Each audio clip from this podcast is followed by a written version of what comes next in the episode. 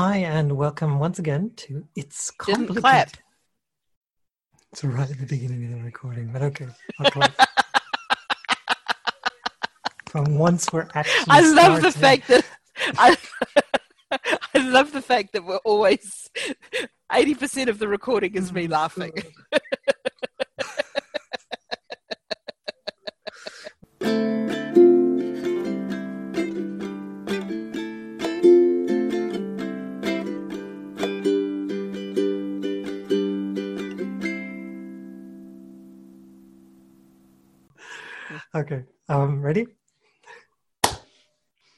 Hi, and welcome once again to It's Complicated, where the answer to every question is It's complicated, including the name of this podcast, because it is complicated.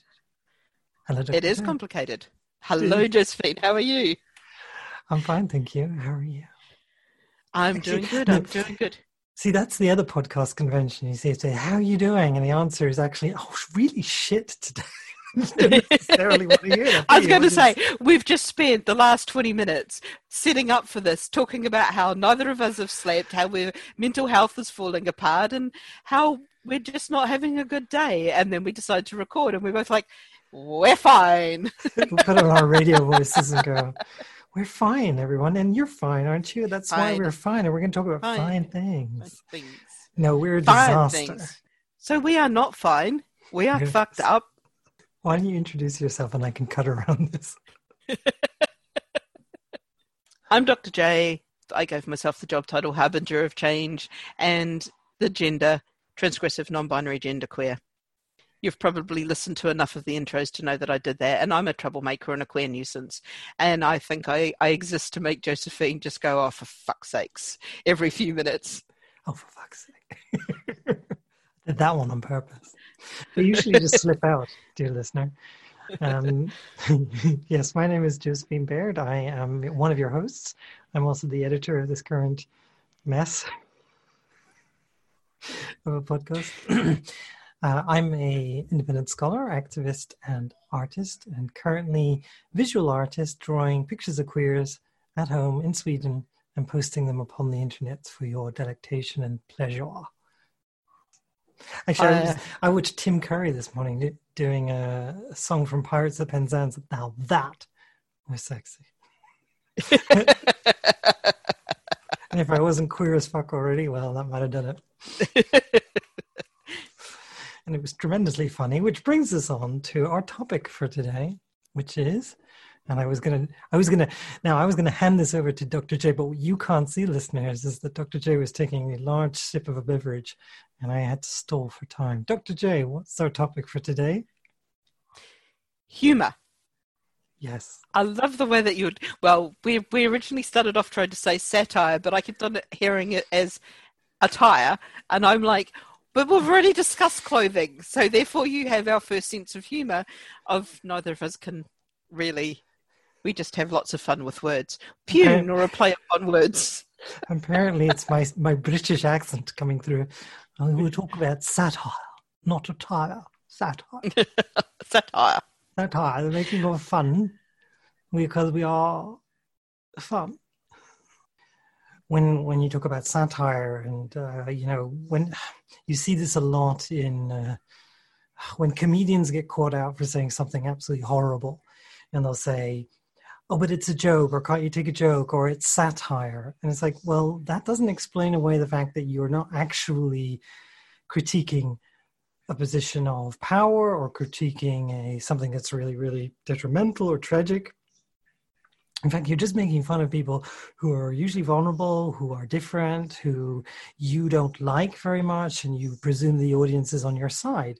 So it's about the subject in that regard as well. Like you know the the notion of punching up and punching down if you're if you're actually being uh, if you're talking about comedians or you're talking about satire there's a really big difference between the two. And i have a very strong opinion about that. Because i mean you know you Is this is this maybe from growing up as a child in the eighties and being subjected to the massive amounts of homophobia and transphobia in every single fucking mainstream comedy movie?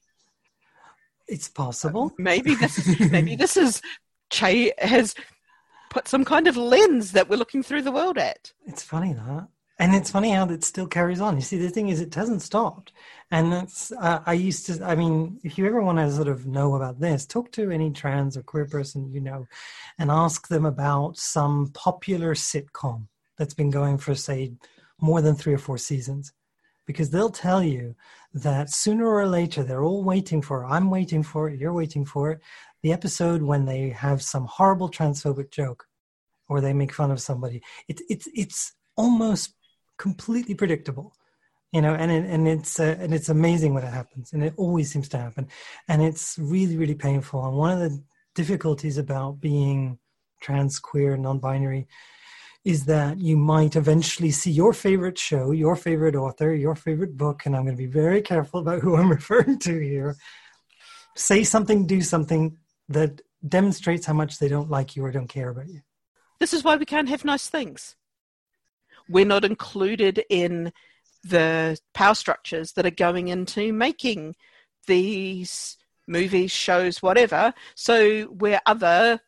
It's it's all about that structure of if we're not included, if we're not at the table, then we can't say, hey, that that joke is homophobic or transphobic or queerphobic or you know making fun of somebody for using they as a pronoun. Wow, that's so fucking edgy.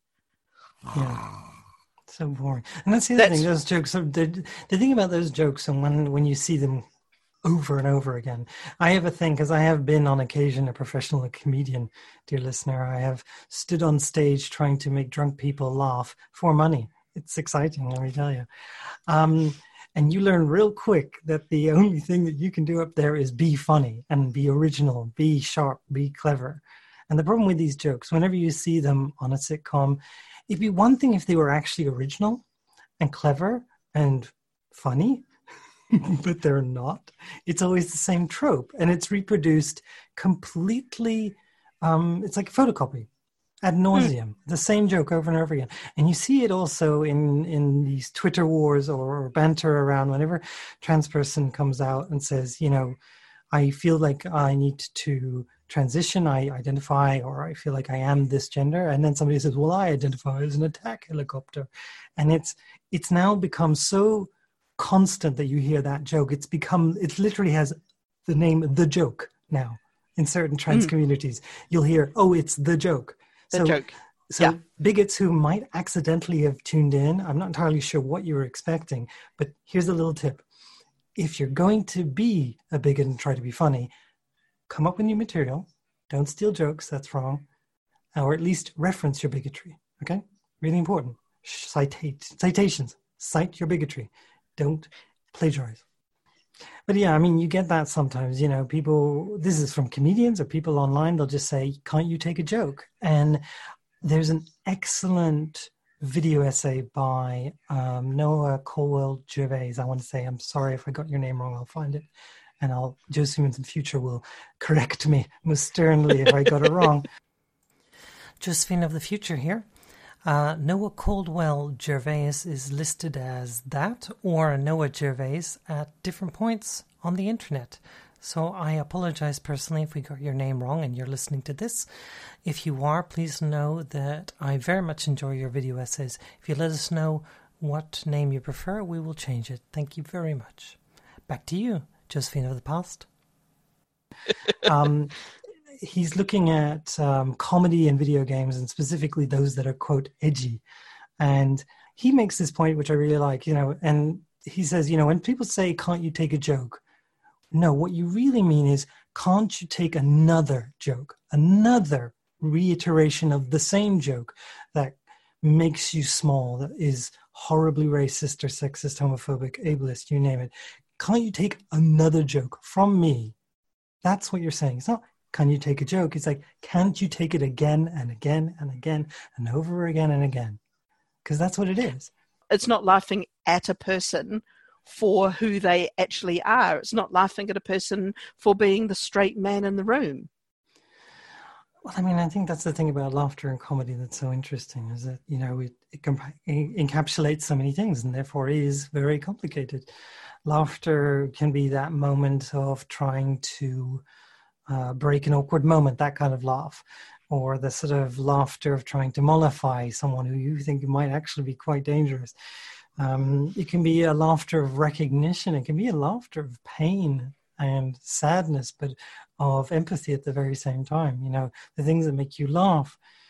Sometimes it's you know you laugh because otherwise you'd be crying. You know, we mm. we tell dark, humorous jokes about our experience. I will tell my story of. Uh, the people who shout names at me in the street and how they get them wrong and how I'm I can't you know call after them and say no no no I'm a trans dyke not a not a fag sir. Please please be proud be proud of your bigotry. You know do not do not get it wrong get it right. And and of course I would not do that. And it's funny and we're laughing I hope, because that's my job sometimes, because we're recognizing it and we empathize. And I'm talking about someone who has power over me, who's shouting at me in the street, who's dangerous, who scares me. And I'm telling a joke in order to tell that story so that you know the story remains visible to some degree because of course it's invisible in society for the most part. And i'm telling it to a community of people often who if they don't know they can share in the mirth and learn something and they, they laugh sort of out of awkwardness and, and empathy. And for those of us in the same community who've experienced the same things maybe we laugh in recognition and we can come together over that. And that's the kind of thing that i really like is the observational humor that is directed at a target which deserves it for a start and hopefully brings people together in recognition and empathy and not just casts someone out for derision or or disrespect I mean, my stuff, when I've attempted to do things that are funny, has, it's always been much more surreal. It's been somebody taking something dreadfully seriously and having the audience laugh at that situation that's that's happening like one of the characters I played, I think was one of the first ones that Josephine and I played together on stage was Professor Debonair, who gives this very pompous talk and is an academic in all the worst ways and comes across as this absolute idiot. And yet I do everything as straight with as deadpan as humanly possible while saying these most ridiculous, bizarre things. That's about setting up situations where you can recognize a, somebody who's in power. You can recognize the academic who's writing about queer lives and see them having the piss taken out of them, and yet they're not being played for laughs, they're being played up to tell part of our story as well is what I was trying for anyway. No, and I think you succeeded, and I think it's a really good explanation of something that I mean, I I am an academic and a and a scholarly nerd, and one of the things that I studied was philosophy and how to form an argument. It's really quite useful, and one of the key tenets of trying to break down an argument that you disagree with that I've always really liked and I use in my comedy as much as possible is the I'm going to use Latin here, I apologize, ad absurdum to take an argument to its absurd conclusion. You can show that something doesn't work if you take it to its final conclusion and demonstrate how absurd it is to the audience. And that's why jokes are funny absurdity, right? So if you take a figure of you know some renown who has power who who has the power to define. An academic say who is studying queer people and gets it tremendously wrong and is incredibly pompous and has a very high opinion of themselves. You can show how absurd they are simply by reproducing their rhetoric as straight as possible in a queer club and everybody can laugh in recognition in empathy even in some sadness and trauma. And you can satirize the character because you take them to their absurd extreme. My character, which I did with it, is another academic called Miss File or Miss D File. Her first name is Dorothy, so she's Miss Defile because you know names names of characters always have to be yeah anyway um, she does exactly the same thing she reproduces anti-gender anti-feminist anti-trans anti-queer rhetoric in the most pompous, ridiculous way she possibly can in front of queer audiences to take her argument to the absurd extreme. And I hope that it's funny because it's absurd. And that's the satire. And that's the that's the element of satirical comedy which I do I adore so dearly and is so powerful that it can puncture those rhetorics. And at least even if we can't use it to fight those powers, we can talk to each other and we can share those stories in a way that we're not able to do in other mainstream environments. So one of the things of Josephine's performance, and hopefully it's online somewhere of Miss Defile, with the register your complaint and leave, because my Maria and I still use it occasionally when something happens and we'll go, register your complaint and leave. It's that thing when you know that humor has worked really well.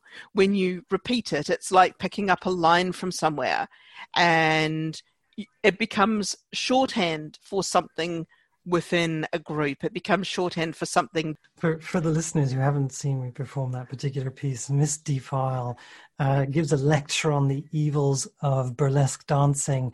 Um, not when, of course, it's normal and perfectly safe heterosexual burlesque dancing for the gentleman in the audience. Uh, but if it is queer burlesque, where gender roles are being challenged and is being performed in front of audiences of multiple genders, my goodness heavens. And uh, her line was that if you should ever see such a horrifying queer, and this is, of course, where she gets excited, horrifying queer moment, one must and then immediately raise your hand with a finger pointed at the ceiling, register your complaint, and leave quietly. And of course, those two things are completely at, at, at, odds with each other and therefore absurd, because she herself cannot cannot register a complaint because she's a, a, a, proper lady who would never do such a thing. Um, but she must do so now in a in a way that you know, it, it, you know, the absurdity of the situation, the competing discourses are driving her to sexual frenzy, and then try to leave. Uh, the ending of that performance for you listeners uh, is her demonstrating the burlesque dancing and becoming so excited she manages to remove all of her clothing by complete accident, finding, herself, finding herself quite naked in front of her audience at the end, um, surprised unlike anyone it's, else in the audience. one of the things that I love about the comedy that we both love is that it takes away the power of yeah. some of that nasty discourse because the, having ha, having friends who are burlesque dancers, having friends who are strippers, having friends who are sex workers, and then having people say, oh, no, that's not proper work, or how can you be, you know, how can you support such people? You know, they're just being exploited, and, and all of those things really, the comedy takes the power away from those endless discussions that you seem to end up having. You, you see it in literature. I mean, again, scholarly nerd here. Um, there is theory of drag I know someone who does that, by the way. Uh, Dr. Joe, now Dr. Joe Parslow, our lovely friend, uh, hashtag boyfriend, now spouse, Joe, uh, and writes about drag and performance in London. Perfect. The theories of drag that I won't go into too deeply here because obviously we have a, an expert in the extended queer family of connections often can devolve to conversations of, well, drag's not feminist. It's parodying femininity of women. And it's like, bad drag can occasionally do that yes. Like all bad comedy can be horrible. Like any medium can be turned into something horrible. Good drag on the other hand can be a celebration of gender identity. It can be a critique of gender norms and how they're forced upon us. It can be all those things at the same time in the most spectacular way and in a format that is different and can capture moments that other mediums can't. So, scholarly work that excludes us so often, that doesn't include us in terms of actual academics who are trans or non binary, are few and far between in the academy, and we're often misrepresented, whereas we can represent ourselves on stages and bars in ways that scholars simply can never do because they don't have the language for it. And satire mm. can provide a short, pithy, to the point political and theoretical argument in such a way that you can understand it whilst pissed in a bar. Oh, absolutely. And, and I, I think that's a skill. Completely. And I have to say that I have nothing but respect for the drag performers who can do that. And so humor is complicated and situational, but also the best humor is inclusive. The best humor allows people within the room to laugh at the same thing and not feel that somebody that the room is laughing at a particular person or a group of people it's incredibly talented people who can do that there's an amazing video of trevor noah doing a routine in oh god i can't remember the there's a famous oh there's a famous performance comedy stage which I have forgotten and I can't believe I have. Future Josephine, help me out. The comedy stage that past Josephine can't remember is the Apollo. So look up Trevor Noah Apollo on YouTube and you'll find it. Back to you. Oh, thank you. I knew she would be good for that. Yeah. So watch Trevor Noah performing at the Apollo. And you will see the most amazing, brilliant piece of comedy performance in which he explains his racial background coming from South Africa during a time of apartheid in a way that takes a really, really heavy, heavy, heavy topic, making it tremendously funny, relatable, and recognizable to the audience. Now, don't get me wrong, people can laugh at something and leave and forget that they, you know, cared during that moment. But that particular performance just demonstrates it so perfectly. It presents an idea which I really believe in. I've done a lot of work being an activist, trying to convince people who don't hold the same opinions that I do to do things for us when they have no reason to. So you're talking to a politician or social services, trying to convince them that perhaps they want to do things differently because it would, you know, respect the rights of people who deserve to have their rights respected. You'd think that would be quite normal, but it's no, it's difficult. To make your point, sometimes using humor can help get your point across. It can disarm the room it can make the person like you more, of course, but it can also, as I said, show the absurdity of something. And when the person laughs, they're laughing because they know what you're talking about. It's a moment of recognition. So I know if I tell a joke to someone who may not have the same opinion as I do, if they laugh, they must agree on some level with what I'm saying. They must understand it on some level because they wouldn't laugh otherwise. So, in a way, I see a laugh as a political tool to get someone to agree with me or to see my side of things. You ask who the satire is for. Is it to puncture them, or are you talking to other people? And do you want a moment of recognition to at least say, no, you're not? You are not wrong. You have not somehow been, you're not the only one. You do know what it's like and i can tell you what it's like because i can make a joke that doesn't reference the person doesn't reference the thing but you still recognize what i'm talking about and in that sense the satire can be for all of us and not mm. necessarily mm. the person who it is unfortunately directed at someone who empowers someone who is being horrible and is a proper target for satire one of my favorite satires is the thick of it which shows the craziness of the inside of what's going on, all the politician machinations, all the press guys. But there, sadly, the writers cannot keep up with reality. Like they imagine situations and then they look at what's actually going on and go, "We we could not write this this crazy. We could not write things as mad as Brexit and things like that." And I think that satire has almost become a lost art in places like the UK because it's so despairing.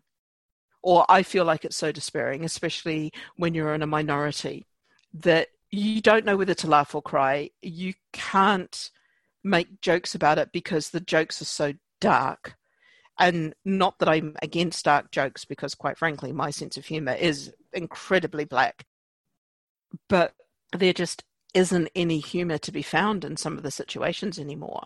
It's almost gone that far that that you you can't find fun in it. To laugh about that may be impossible. And yet our community has often used comedy to puncture the most horrific moments, the most horrific experiences, but not because they're trying to somehow diminish them, but because they're trying to survive them. And it's humor being used to make sense, to to also share amongst a group to contribute to that shared understanding and that shared knowledge that you are not alone going through this. There are other people going through this with you, and it's going to be okay because we're going to get through this together. Sometimes that comedy is about a description of a common tragedy, a common trauma. Oh, I can totally, I can totally go for that. I mean, like you said, it's taking that humor to make them the most of a dark situation. It is being able to make light of that incredible darkness and that incredible tragedy that's happening.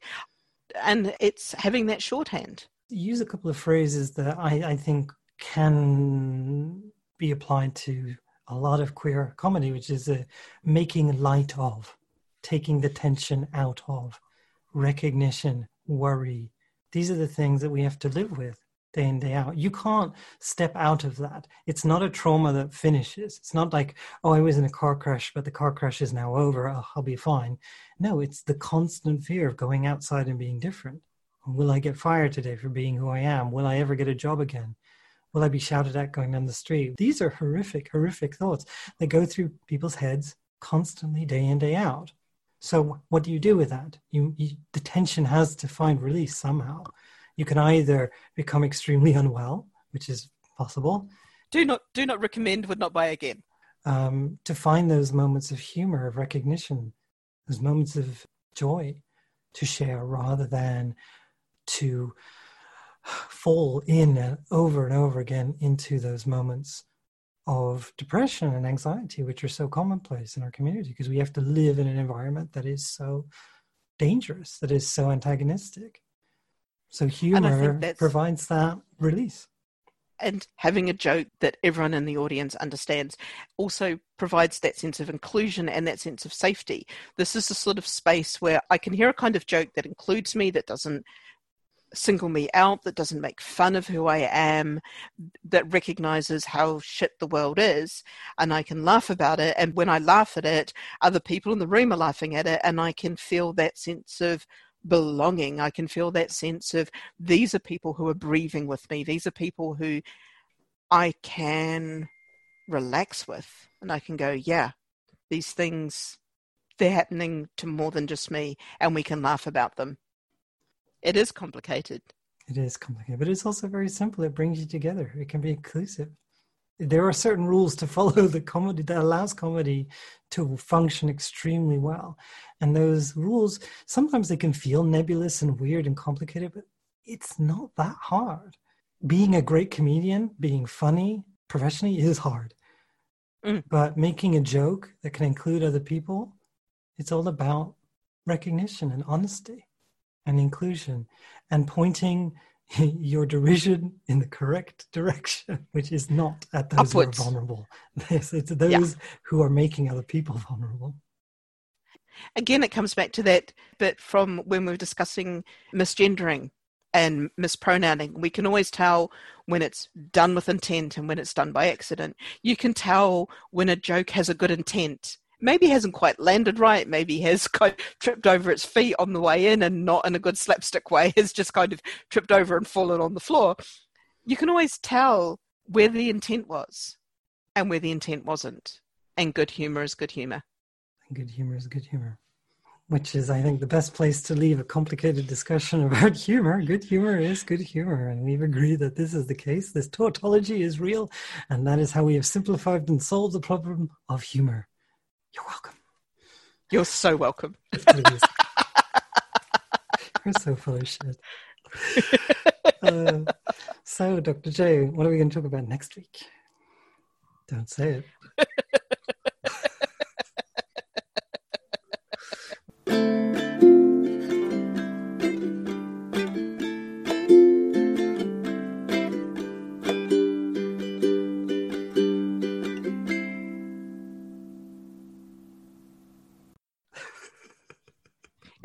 the unlimited potential of horror. Wow, that sounds like a fun topic. And that was sarcasm, and that might be the topic we use. oh, Jesus. It's been fun. As always, it's been, it's fun. been fun. It's always fun with you, Dr. J. Thank you for listening this week and every week that you choose to join us. We're incredibly grateful. If you enjoyed today's podcast, support us on Patreon so we can make more great things happen. Patreon.com slash it is complicated, all one word. And you can see our lovely faces there and the art that I designed for our logo. If you can't afford it, or you just can't do it, or you don't want to, no problem at all. We are very grateful for your attention anyway. And please do join us next week for another It Is Complicated. I'm good? Sounds really good. Shall we kill that one there? Let's kill it. That joke like, like that joke about J.K. Rowling that we're just murdering once a week.